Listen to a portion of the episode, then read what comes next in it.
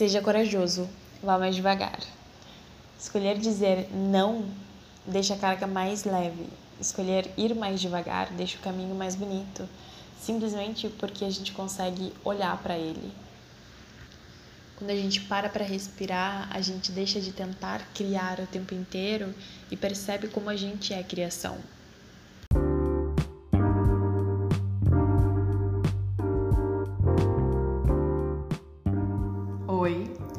Aqui é a Lorena Cunha e você está ouvindo a Elaborante. A Elaborante é uma comunidade de autoeducação, que não é só a capacidade de aprender algo sozinho, mas aprender consigo mesmo. Nessa primeira temporada, eu vou compartilhar com você os insights diários enviados para o primeiro grupo de mentoria desse ano. Você vai ouvir sobre algumas formas diferentes de olhar para objetivos, desenvolver consistência e consciência.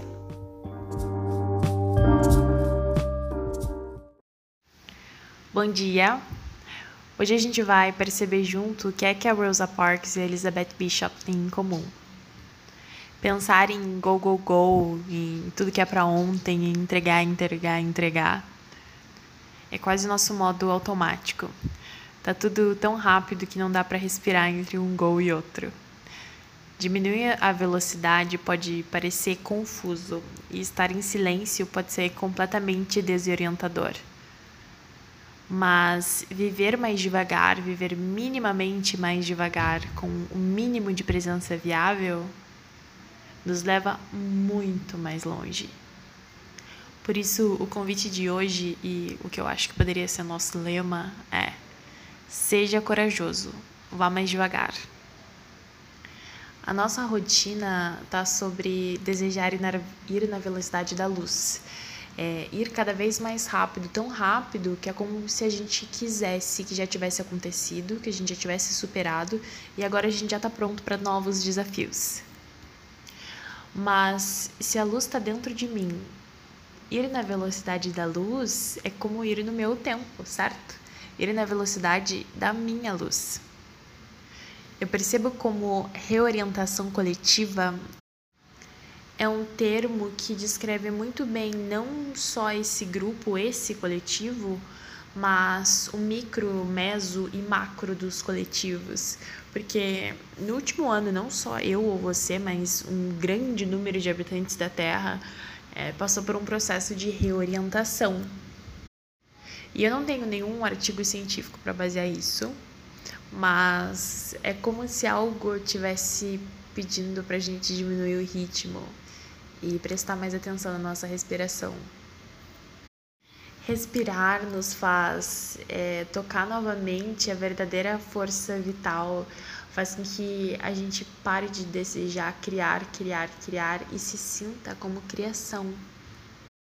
E veja, se de fato tiver algo que nos esteja pedindo para diminuir o ritmo, e um dos grandes sofrimentos da nossa sociedade é justamente viver em ansiedade, é parar e, e notar o outro e se perguntar como é que a gente chegou a esse lugar pode ser muito interessante. Existe agora um grupo de pessoas que estão passando ou, ou pensando por coisas muito parecidas com as que você está pensando e passando. E pode ser muito interessante olhar para isso e perceber o quão profundamente semelhante nós somos. Quando a gente começa a tirar o que insulta a nossa alma, a nossa própria existência se torna mais calma. E a gente começa a entender que parar para respirar realmente vai fazer com que nosso trabalho fique muito melhor. Escolher é, dizer não deixa a carga mais leve. Escolher ir mais devagar deixa o caminho mais bonito, simplesmente porque a gente consegue parar e olhar para ele. Escolher é, deixar não é perder, mas ganhar. E por isso eu vou ler algo para vocês agora.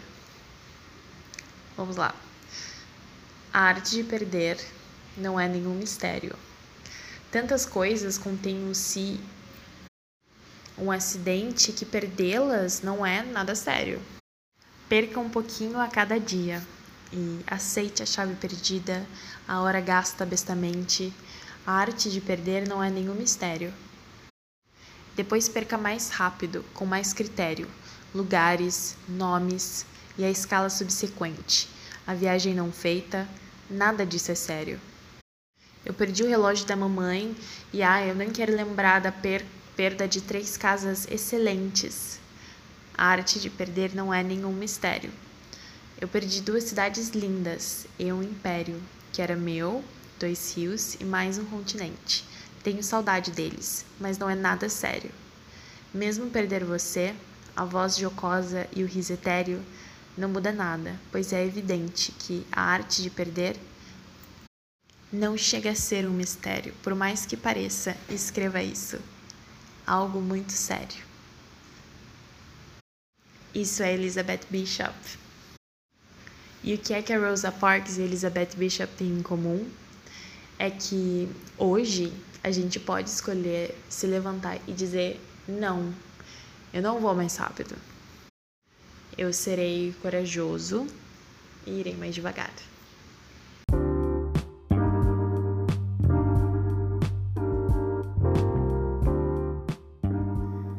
Agora, se você quiser saber mais sobre algumas formas de levar o seu planejamento para novas direções, você pode me encontrar no Instagram em elaborante. Me manda uma mensagem para me contar as suas elaborações com o que a gente elaborou aqui.